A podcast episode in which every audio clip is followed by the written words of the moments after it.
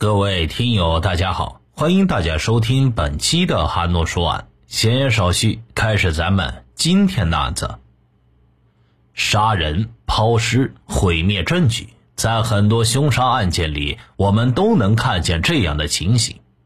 但是这个案子要给大家展示的，并不是血腥暴力，而是在血腥和暴力背后令人心碎的犯罪根源。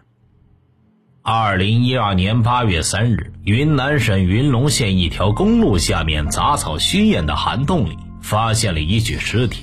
死者是一名男性，仰卧着，头部有损伤，身体其他部位也有骨折。尸体光着脚，身穿黑底黄条纹的 T 恤和黑色休闲裤，初步看起来年纪在四十岁上下，身上没有钱财和其他物品。尸体已经高度腐败，面目全非。经尸检判断，死亡时间是在一周左右。致命伤是头部左侧受钝器猛烈重击。即便是在死后，死者的头部、后背和肋骨等位置同样遭到了不同程度的猛烈击打。李志春是云龙县公安局刑警大队的大队长。摆在他面前的难题是，现场没有留下任何的痕迹。发现尸体的涵洞上边是云龙县金卢公路，这条公路曾是大理通往怒江州的唯一通道。每年的七八月份都是云龙地区的雨季，大量持续的雨水冲刷，将涵洞里可能留下的痕迹也冲刷得干干净净。更别说脚印和指纹这样对案件侦破至关重要的线索了。距离涵洞几百米的范围内有三个村子，三百多户人家环绕周围居住。李志春他们把排查各村失踪村民作为重点。很快，他们了解到附近村子里只有一个叫张海涛的村民前几天失踪了，家人还在寻找。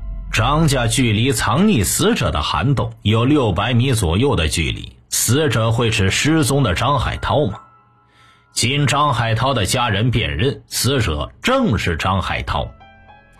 警方目前掌握的情况：一是涵洞只有一米高，里边没有足够的空间让凶手使劲击打死者，所以涵洞有可能只是抛尸现场。二是云龙这个地方雨量非常充沛，这条公路上每隔几米就有这样的一个涵洞，一共有十几个，就是为了下雨的时候能够把路面的积水迅速的排干。唯独案发这个涵洞是最隐蔽的，它的洞口几乎是被杂草给封住了，犯罪嫌疑人选择这个涵洞来隐藏尸体。说明他对附近的环境非常熟悉。如果把范围再缩小一点，搞不好就是住在这附近的居民。另外，警方发现死者张海涛是一个身强力壮的人，但是他在被击打的过程中几乎没有任何反抗，这说明凶手要么就是死者的熟人，要么就是一个比死者更强壮的人。张海涛三十六岁，家住杨火塘村。他的妻子左阳菊说，丈夫八天前，也就是七月二十五日离开了家，自此就再也没有见到人。而她更是完全没想到，平时老实巴交的丈夫会惨遭横祸。家庭出此变故，左阳菊情绪有些失控，她断断续续地描述了丈夫离家时的情景。七月二十五日早饭过后，他和张海涛还在自家房后的田里除草。大约十一点左右，张海涛出了门。出门前，他也没说要去哪儿，要去干什么。不过，张海涛离家前却有一个奇怪的举动。张海涛那天几乎拿走了家里的全部现金两千元，然后就失踪了。他拿钱干什么呢？他把钱给了什么人，或者自己有什么事情呢？李志春他们百思不得其解，而现场勘查的情况也似乎印证了这个细节。死者张海涛裤兜外翻，身上没有任何财物，警方推测，难道是遭遇到了抢劫？张海涛出事那天到底去了哪里？他又为什么要把家里的现金都带在身上呢？随着调查的深入，张海涛当天的行踪被逐渐还原出来。原来，张海涛在七月二十五日那天中午离开家之后，和两个村民到本村姓左的一户人家帮忙盖房子。直到晚上八点多吃过晚饭，三人才一同向家走去。在张海涛家山坡下的岔路口，三人分开各自回家。而张海涛的妻子则说，他当晚没有回来。而张海涛尸体发现的地方和他当晚回家的方向截然相反，他到底要去哪里呢？他没有回家，而是死在了较远处和家完全相反的涵洞里。虽然张海涛当晚喝了一点小酒，但根本没有达到醉酒的状态。当晚最后和张海涛一起的就是那两个村民，但他们都被排除了作案嫌疑。调查中，李志春他们了解到，张海涛出事后手机不见了。警方查看了张海涛最后的通话记录，发现张海涛最后的三个电话都拨打了幺零零八六。这就是一个非常奇怪的事情了。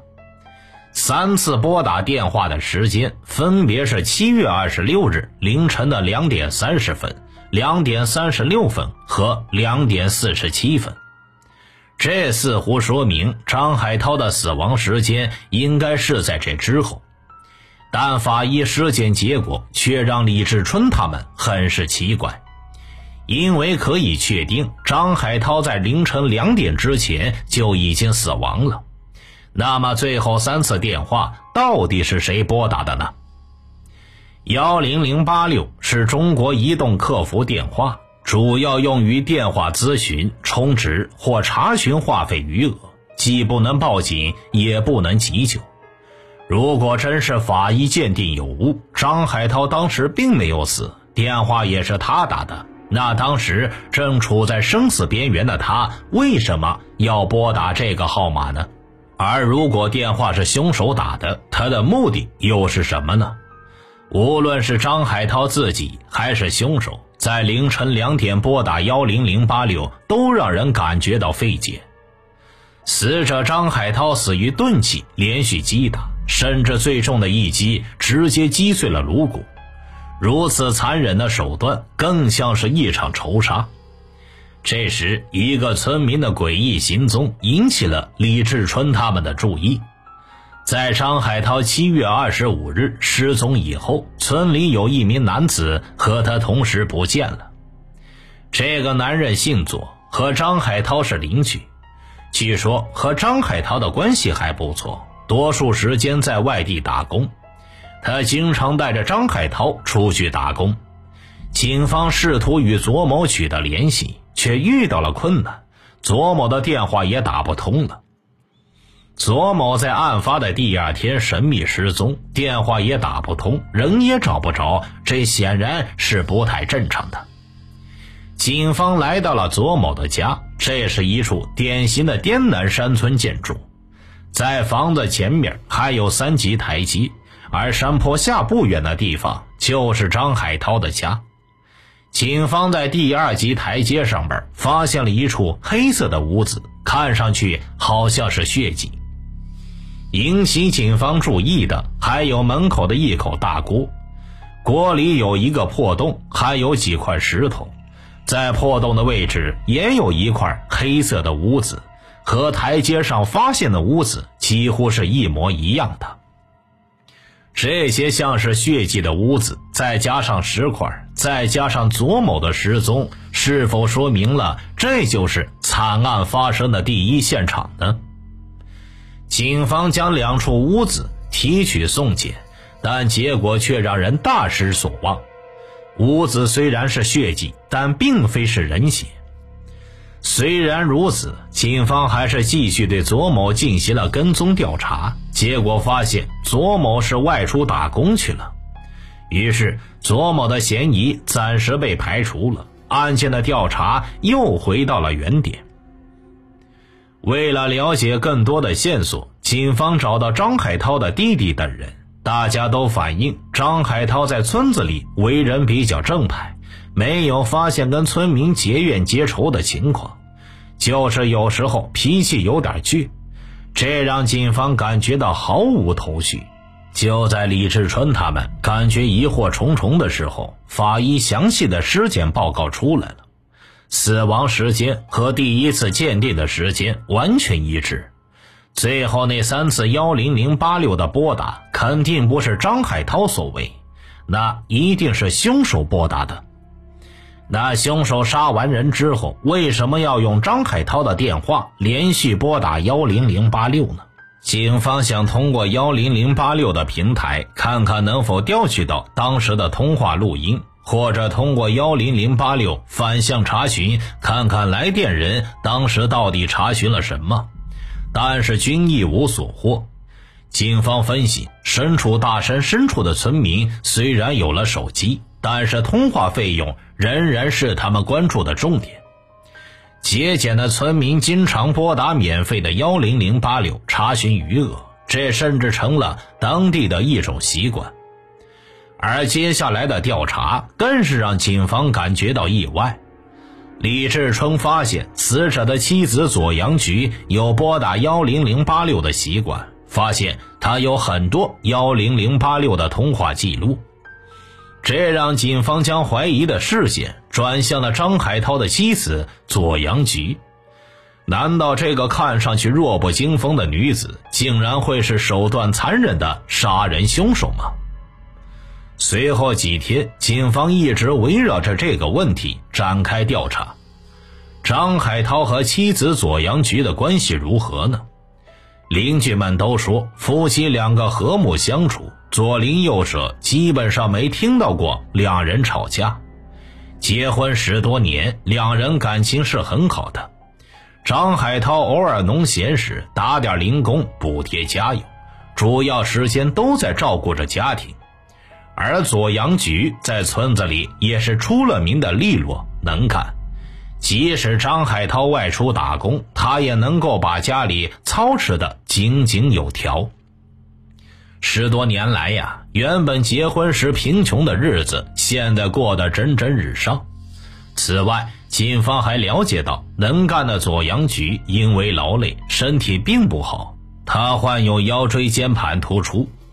一个有着严重的腰病的女子，怎么可能将一个身强力壮的男人杀害之后，还有力气将他的尸体抛到六七百米之外的荒山之中呢？